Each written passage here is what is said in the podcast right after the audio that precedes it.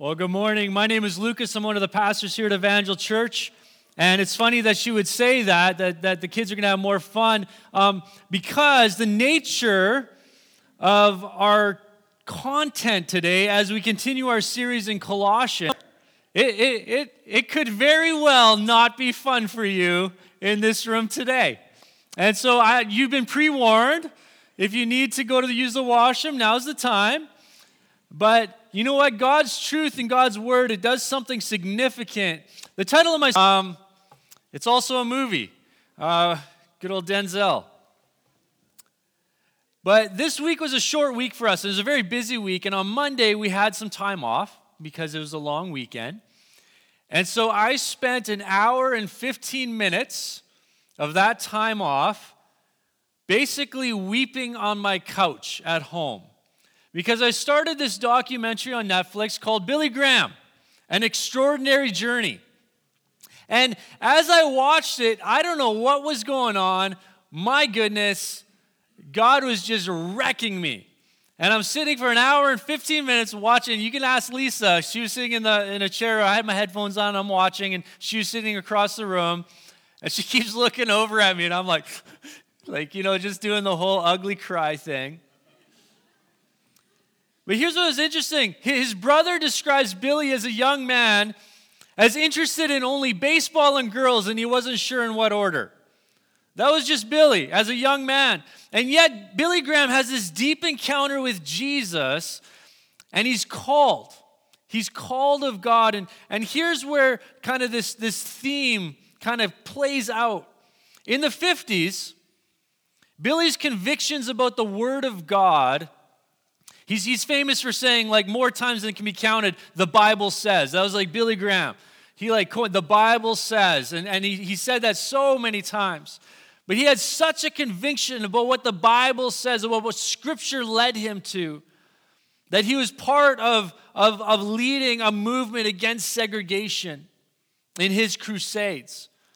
In fact, the first event where he was confronted with walking into this stadium and he saw these ropes set up. And at that time in the 50s, there was segregation. There was, there was on the ropes were signs, and they'd say whites and they'd say blacks. And there were different sections, and they separated. And, and Billy Graham went straight to the head usher and he said, Take those down. Take them down. And the head usher refused. The head usher refused to take him down. So Billy Graham himself went down and started taking down all these ropes and all these signs and all this segregation, all this stuff. And he started tearing it down. And the head usher, he quit on the spot. He actually quit and left on the spot. In fact, in South Africa, they wanted Billy Graham to come. They, they, they invited him a number of times during the time of apartheid. And Billy Graham said, I will come if there's no segregation in the crusade event. And they wouldn't do it, and so he wouldn't go. He stood up. He stood up for what is true and for what is righteous and what is right and what the scripture had convinced him of. It was interesting later on. He was invited to Russia. He was invited to the Soviet Union at that time. And of course, the Soviet Union was like enemy number one to the United States. But he took them up on the offer, knowing full well that when he went there, they were going to use his being there as propaganda and, and the whole thing. And he said yes to the invitation. He went. And you know what? He said yes in the middle of probably, that was probably the greatest criticism and controversy that he had in his ministry. Because he had people inside of the church, outside of the church. He had America mad at him and upset with him. But Billy Graham, he said, ethnic, socioeconomic, or even geopolitical standing does not stand in the way of the human being having a deep need to hear the gospel message. He was convinced of that, even at his own peril, even at, at, at controversy that it was going to bring. So, why do I share that today? Because, like Billy, all those days, all those years ago. We're going to discover today in Paul's writings that there is absolutely no room for prejudice or elitism in the Christian faith. No room, zero, zero margin, zero room. If you want to be elevated over your fellow man, Christianity is not the faith for you. If you're here exploring faith in Jesus and you're hoping this is going to give you a leg up on your neighbor, Christianity is not for you. So if you're new with us, we don't put scripture up on the screens. And there's a reason for that. Uh, we believe churches have made lazy Christians to some degree. Uh, maybe we're old school. Uh, but really, there's something powerful about having your Bible, whether that's digital or whether that's a hard copy. We, we think there's something great about writing in the margins and highlighting and underlining because at the end of the day, when you know stuff hits the fan on Thursday, you're not going to call me up and go, "Hey, what was that slide you put up?" I need to see that. No, you'll have it in your Bible, you'll have it in your notes. We take notes in this church. There's something powerful about processing through notes. So if you don't have a Bible, we would invite you to just visit myevangel.church forward slash Bible. You can do it now on your phone. You can download a great digital Bible, and we have some links there to help you with that. And if you'd like a if you'd like a hard copy Bible of your own, we would love to get that to you. You just go to myevangel.church forward slash Bible and just fill out the form. There's a little form there. Just fill it out. You can throw your address. We can either send it to you or give it to you after the service or next week whatever is convenient for you. We'd love to get your Bible in your hands. Uh, our gift to you.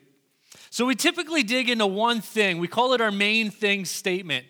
And so every Sunday we dig into one kind of piece. So today we're going to be digging into two mainish things. We're going to, we're going to change the terminology. We're going to actually dig into two things. Um, and next week, we're going to dig into a third. We're going to be camping out in, in this kind of section of scripture for a little bit. And so this week, we're going to be kind of digging into two mainish thing statements. And then next week, we're going to dig in kind of the main kind of act, if you will. So take notes, mark up your Bibles, be active participants in the preaching of God's word, because you're not here to hear from me, you're here to hear from the Spirit of truth.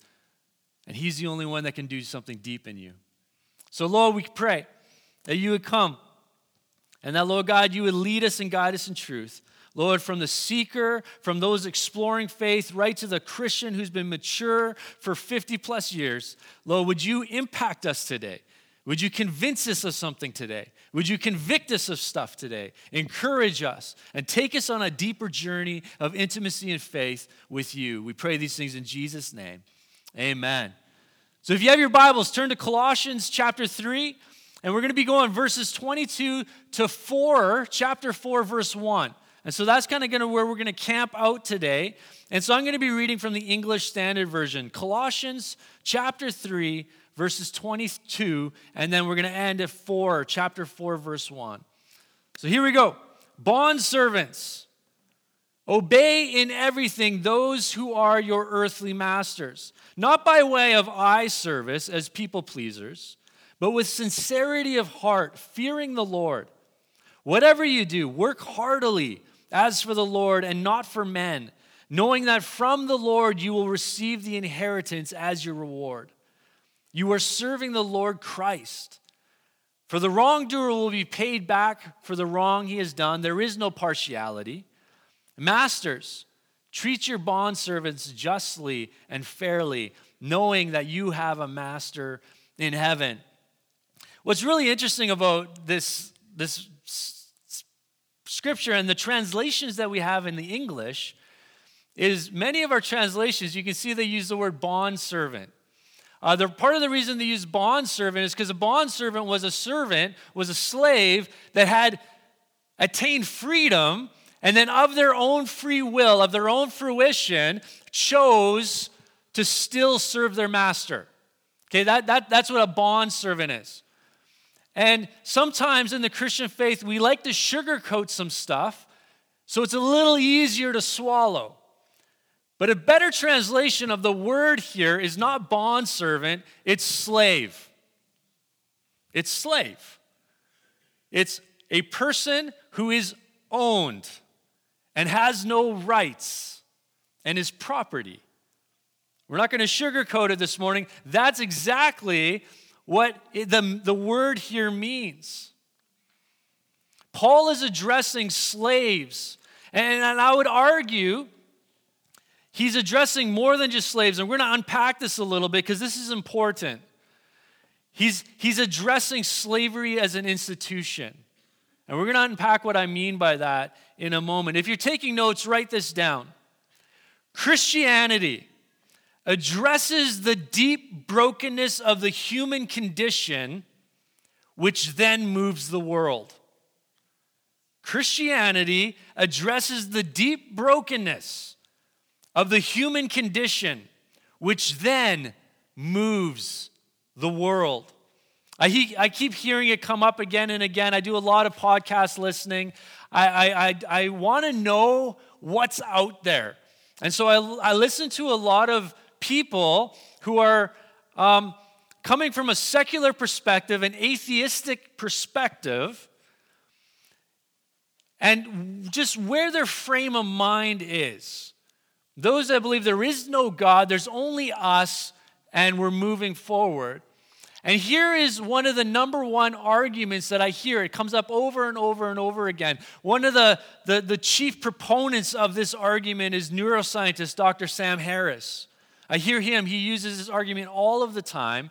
And he would say, and, and, and, and the atheist movements would say this they would say the Bible doesn't outright object to slavery. And so the Bible is false in its claims because it claims to be written by a holy and righteous God. Right? If the Bible is inspired by the Holy Spirit and it doesn't outright come against slavery as an institution, then it's false. It can't be credible. It can't be right. It can't be something you give your life to. So I want to speak to kind of the young men and the young women in the room to some degree. Some of you guys are going to go off to university, you're going to go off to college. It's no secret that, that universities and, colleges of, of our day um, have a slant, have a way of thinking. And, and the church traditionally, we kind of suck at setting you up for success when you head out and you start to hear these arguments from, from great people, from, from smart people. Um, and so we want to kind of dig into a little bit of this objection that some of the atheists that are out there that are, that are pushing this have with the Christian faith and Scripture in particular. Paul doesn't address slavery outright, but rather he goes deeper. Slavery is a symptom of a deeper human condition that needed to be addressed. Remember, Christianity address, addresses the deep brokenness of the human condition and then moves the world. It's like the blackberries in my yard. You're going to laugh because this is the second time in a couple months I've brought up those stupid blackberries. And I know, I, I, keep saying, I know, I know in a town where we celebrate an invasive species once a year, I'm not popular for this.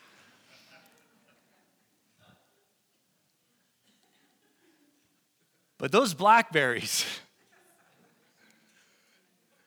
they are hard to get out.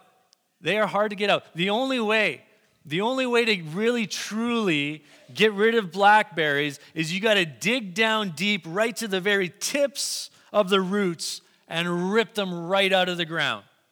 You got to dig down to the roots and rip them out of the ground. Don't come to my house for picking blackberry. Don't bring your bucket to my house. I'm trying to get rid of them. But here, Paul, he's subtly addressing slavery, but he's aggressively digging the roots of the human condition. Those places of brokenness within humanity that create the environments where things like slavery and prejudice and bigotry can exist. He's going deeper than just the symptom, he's digging deep to the human condition. in order to move the world. N.T. Wright, he says it this way Paul does not protest against the institution of slavery. His approach is subtler. He has found a fixed point on which to stand, from which to move the world. Slaves, too, are human beings with rights. To talk of justice and fairness properly, the word means equality in relationship to slaves would sound extraordinary to most slave owners of the ancient world. Masters, however, are themselves slaves of the one master. See, we look at this scripture and we don't fully understand it because we come in a place where we've seen this movement bring us somewhere. This movement of Jesus, this teachings of the apostles that shifted the worldview, that changed the world, that moved the world. And so we don't understand, but in that first century, these slaves would have had no rights, they were property. And then Paul comes along and he starts saying these things profound and radical statements that were beginning to change the way the Christian, the way the believer in Jesus, the way the early church began to see those around them. Intrinsic value of every human being, equality.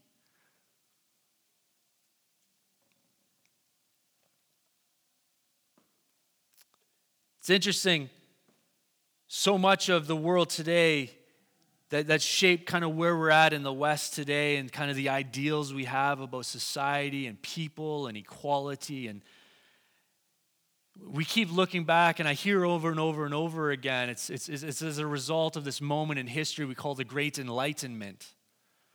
Um, I would argue, I would argue with those that would say and trace it back to that. I would trace the Great Enlightenment back to the first century Jesus and the teachings of the apostles, which began to address the deep foundational wounds and brokenness of humanity, which then began to shape the paradigm, began to move the world. And it's important that we understand this because so many are going to say that Christianity is this antiquated, old um, hang up that we have as a society, and it's causing us to go backwards. No, Christianity gave us this society.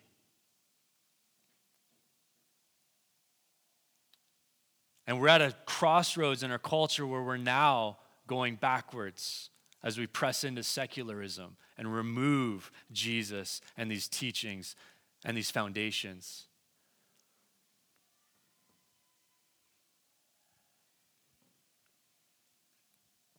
Christianity addresses the deep brokenness of the human condition, which then moves the world.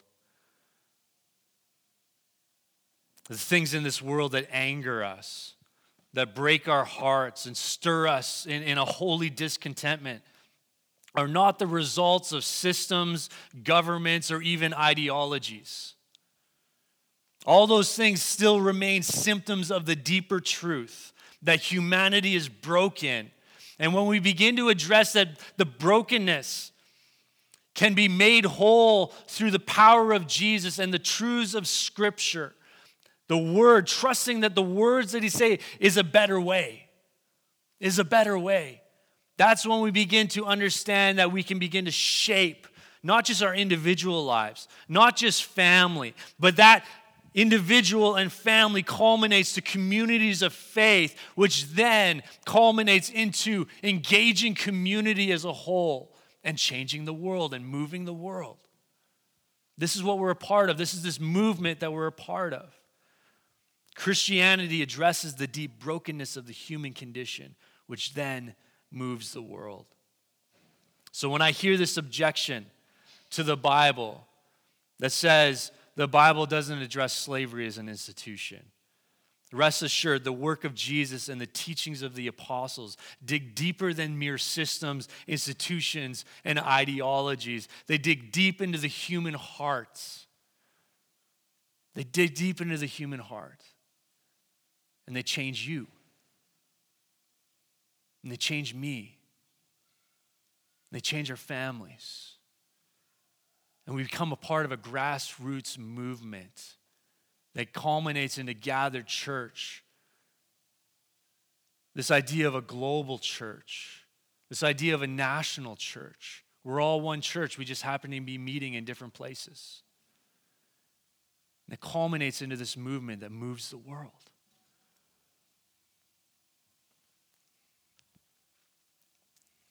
I've said it before. Um, I, don't, I don't want you guys to feel too insecure about this statement. Um, so I just want to preface it with that. Um, we love it here, so just, just. But we do miss living in Surrey to some degree, and there's a few reasons for that. The first reason is raising our kids in the diversity of Surrey was beautiful. It was beautiful. Um, we came from a church where we had at that time 58 different nationalities represented in the congregation. It was, it was wild. And it was fantastic watching the many expressions of worship. And, and, and the interaction with the preaching of God's word was vocal and energetic. And, and the preaching of God's word was, was vocal and energetic. No pressure, guys, no pressure. But it was also multi generational, which we have here, and we're so blessed to be able to release kids and to have family and to, to do what we do together as, as young and as old. Worshiping together. It's beautiful. And it was socioeconomically diverse. It was interesting. We had people that would drive up to church in BMWs where their lease payments were more than most of our mortgage payments. I'm not even lying to you about that. To people who didn't even have a car, who would jump on public transportation and they get to church on the bus and walk. We had everyone represented in that church, and it was a beautiful picture of the kingdom. It was a beautiful picture of the truth of Paul's teaching here. And this is where we're going to step into our second mainish statement. Jesus is the great equalizer. Jesus is the great equalizer. And, and here's what you need to know about the first century you had four classes of people in the Roman Empire. The first class is what they called freeborn citizens. These were those that were second, third, fourth generation of parents that were free citizens. Freeborn citizens. They were the creme de la creme. They had all the rights. They had more rights than even citizens did, first generation. We're going to talk about that. But they were called freeborn citizens. The second tier were free citizens. And these were those that found a way to claw their way into citizenship. Typically, they would have been bond servants or they would have been slaves or they would have been people that came from outside of the Roman Empire and came in, and they found a way to be free citizens. Then there were the bond servants, and we already talked about the bond servants. Those that were slaves or granted freedom, or they purchased their own freedom through hard work, and then they chose to stay in the family. Many of the slaves and the servants were, were so a part of family in the first century. And so they chose to stay and serve their masters of their own free will. And then we have the fourth, and they were the slaves. Those whose autonomy was non existent. They existed to serve their masters, they had no rights, and they had no recourse. So let's, let's jump back into our scripture here. Bond servants, obey in everything those who are your earthly masters. I want you to think about what's going through each class as, as, as this is being read aloud in their church in, in Colossae. This is being read aloud, and everybody is, is, is sitting there hearing these words from Paul, who's writing this from the prison in Rome. Bondservants, obey in everything those who are your earthly masters, not by way of eye service, as people pleasers, but with sincerity of heart, fearing the Lord. Whatever you do, work heartily as for the Lord and not for men, knowing that from the Lord you will receive the inheritance as your reward. You are serving the Lord Christ. For the wrongdoer will be paid back for the wrong he has done, and there is no partiality. Masters, treat your bondservants justly and fairly, knowing that you also have a master in heaven. Consider the profound statements that are made by Paul to both, both slaves and masters alike here. Knowing that from the Lord you will receive the inheritance as your reward. So, why is this so profound? Because slaves of the first century were property and they did not qualify for any type, kind of inheritance. And yet, here's Paul's letter being read aloud in the church for the very first time. Masters and slaves, bondservants and free citizens listening to this being declared. Knowing that from the Lord you will receive the inheritance. There's something significant going on here in the first century. He's saying all human beings have intrinsic value and worth. He's speaking words of equality in worth and intrinsic value. And the second equalizing statement we found in this verse is the next verse For the wrongdoer will be paid back for the wrong he has done, and there is no partiality. And so, in that first century church, both slaves and masters are thinking through the way that they're living their lives, the way that they're treating their masters, and masters are thinking about the way that they're treating their slaves, and understanding for maybe the first time that all of them are serving one master who is going to judge both and with no partiality as equals. This is significant. This is a significant moment for the church. There's something deep in the human condition that seeks to put ourselves above another, that seeks to compare and contrast our lives with our neighbor. It's, it's a weak and fickle way of finding some standard in which we can feel good about ourselves. It, eh, it, that we can feel good that we're on the right track because we're not as bad as. Or we can feel bad about ourselves because we're not as good as. There's something broken in the human condition that causes us to compare and contrast our lives with others. And then throw in social media and Facebook and everybody putting their best foot forward publicly on these platforms. And, and now we're in this crisis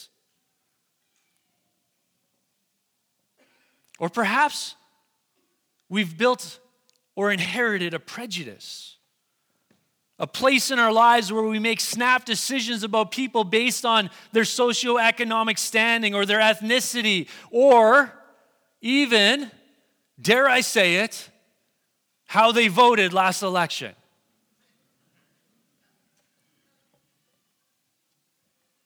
I was on a ferry a few weeks ago and we are heading down, and there's some people on the ferry with us, and and uh, we're just talking about how I love I love getting out of Powell River when it comes to driving. We've been over this. But it's interesting, when I get on that ferry and I start heading down the Sechelt Peninsula, I dehumanize every other vehicle on the road. They are not human beings driving cars. They are simply obstacles in my way from getting from point A to point B as quickly and efficiently as I can get. Now, what's interesting, that's in a car. It's even worse when I'm on a motorcycle because now not only are they just obstructions in the way, they are obstructions that are actively trying to kill me.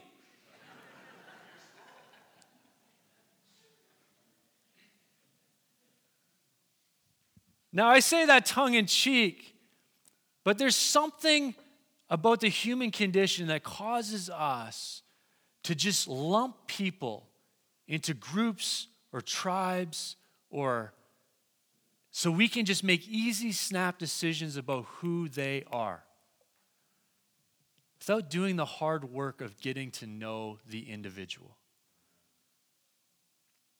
There's something deeply prejudiced about this human condition. And Jesus is trying to do something deep in our lives to change that, to tweak that, to move us as individuals, us collectively as a community of faith, us as society, to move the world through the truth of His Word. We dehumanize people. It's just easier to look at people as part of our snap judgments of groups we live in an era of, of, of what they call identity, identity, identity politics and tribalism because we're so lazy. We're lazy. And it's just easier to just assume the story of an individual based on the tribe or the group that we associate them to. And we can talk about the more apparent kind of issues in our society, things like what we call racism our society would call racism. I, have always had an issue with that term, racism, because racism kind of talks and assumes that there's multiple races. No, there's one race. There's, there's the human race made in the image of God. That's it. There's, there's, there's a single race. But there's these prejudices that grow in the heart of human beings. And these things should be self apparent, especially in the Christian faith. But listen, if you carry prejudice against those of a different ethnicity than you, you are carrying deep sin in your life, period. If you carry deep prejudice against those in different socioeconomic classes than you, whether below and yes, whether above, you're carrying deep sin in your life, period. Because people are people.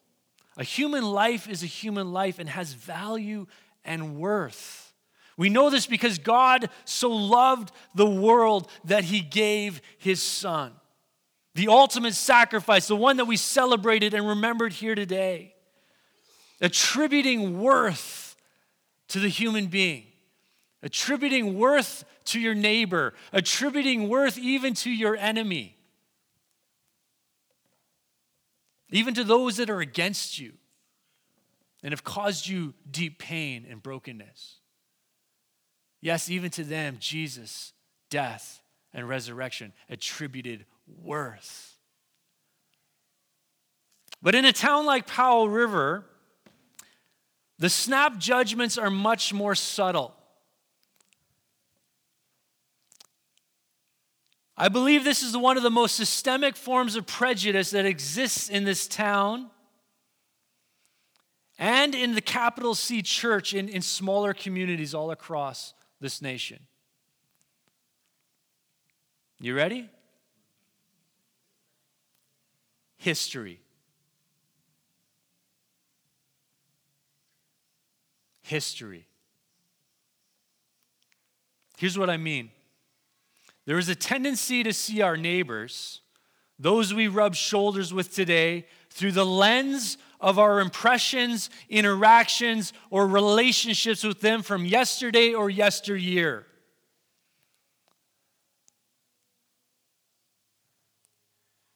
History begins to shape our prejudice against people in this town. Now, there's a flip side to that. We know that they know that we aren't perfect either. We project our insecurities into every interaction. That's just human nature. We make assumptions about how people view us. especially those that have seen us at our worst. Now, I'm talking about our interactions as believers to those that perhaps are exploring faith or are far from God, because it's a totally different subject when we talk about within community of faith, Bible believing, changed by Jesus. There's a higher standard we call one another to. Okay? But I'm going to say this, and I'm going to say it twice. And I'm not going to I'm not going to chat with you about it after the service. We're not going to have conversations about it later. I'm going to say it twice.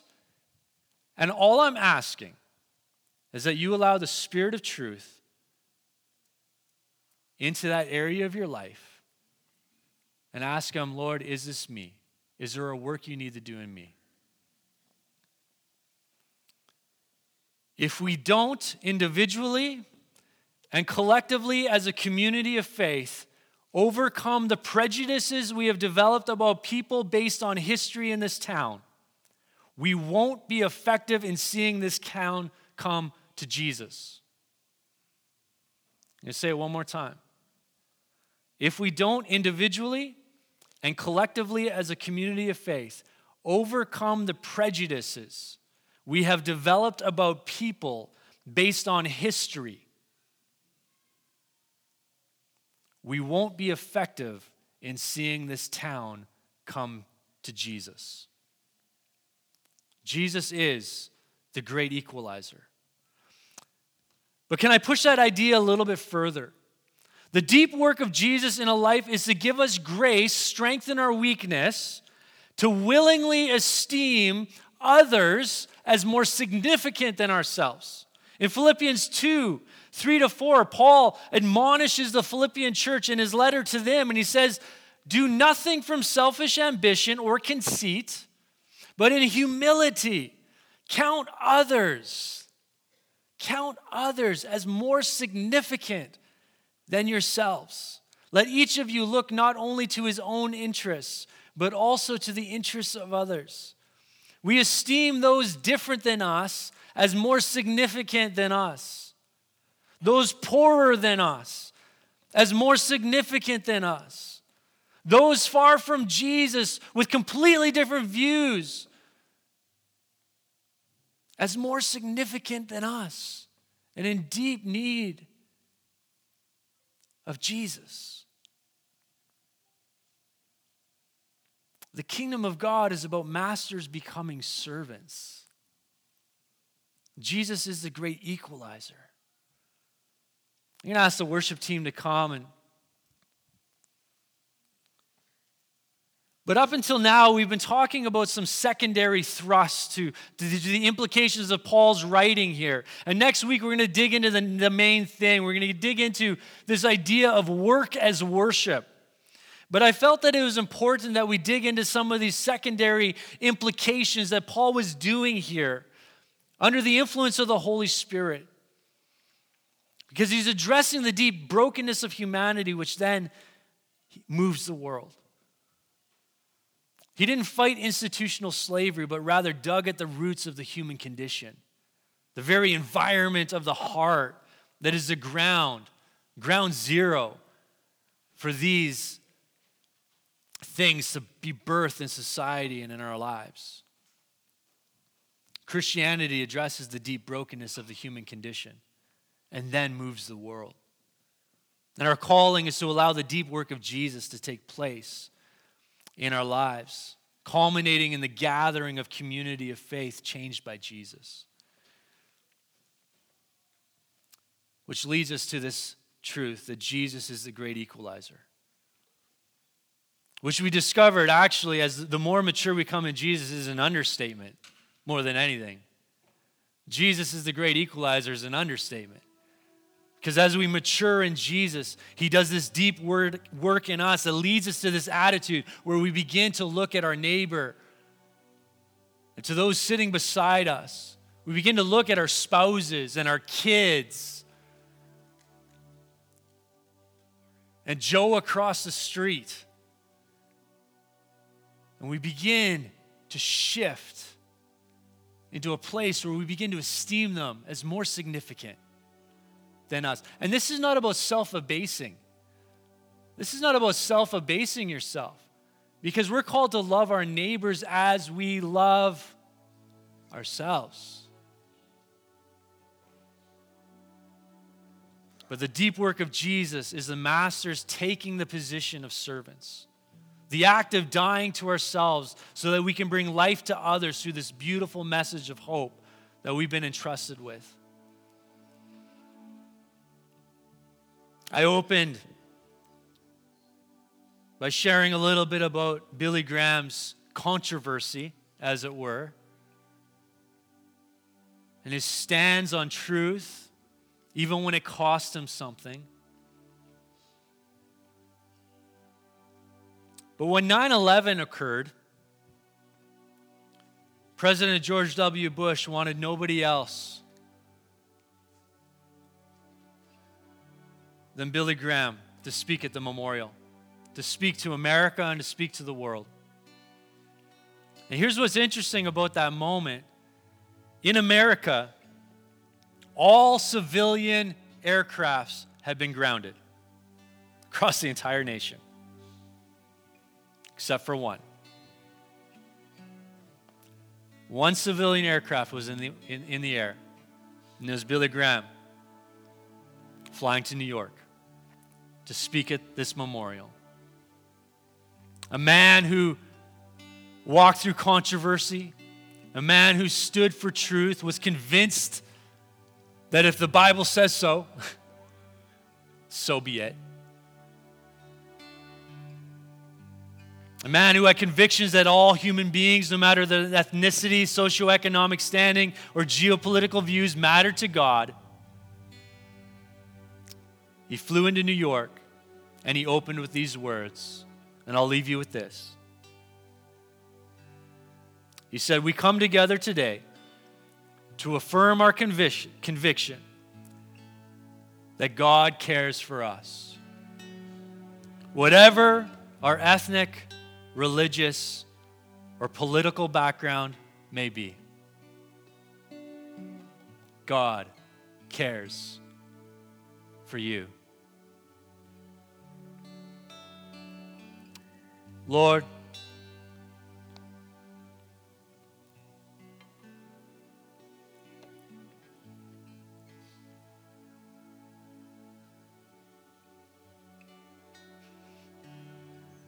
Would you do something deep in us, Lord?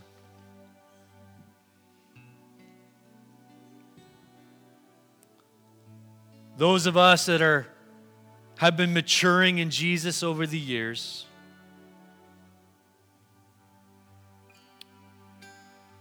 Would you do something deep in us? Those of us that are new to faith.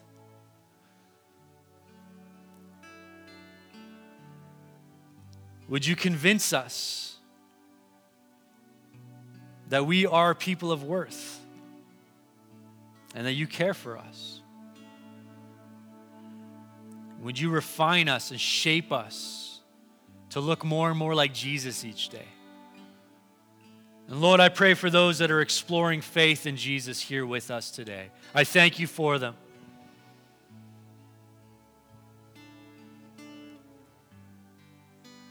Holy Spirit, would you convince each of us of the profound brokenness that we carry that leads us to these areas of prejudice and bigotry and the mad scramble to put ourselves above others.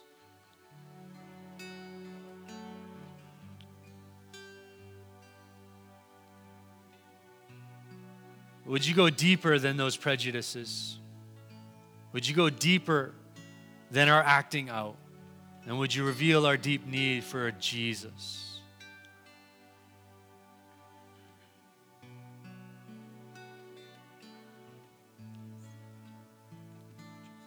That we would be a part of this movement that moves the world. In Jesus' name. Amen.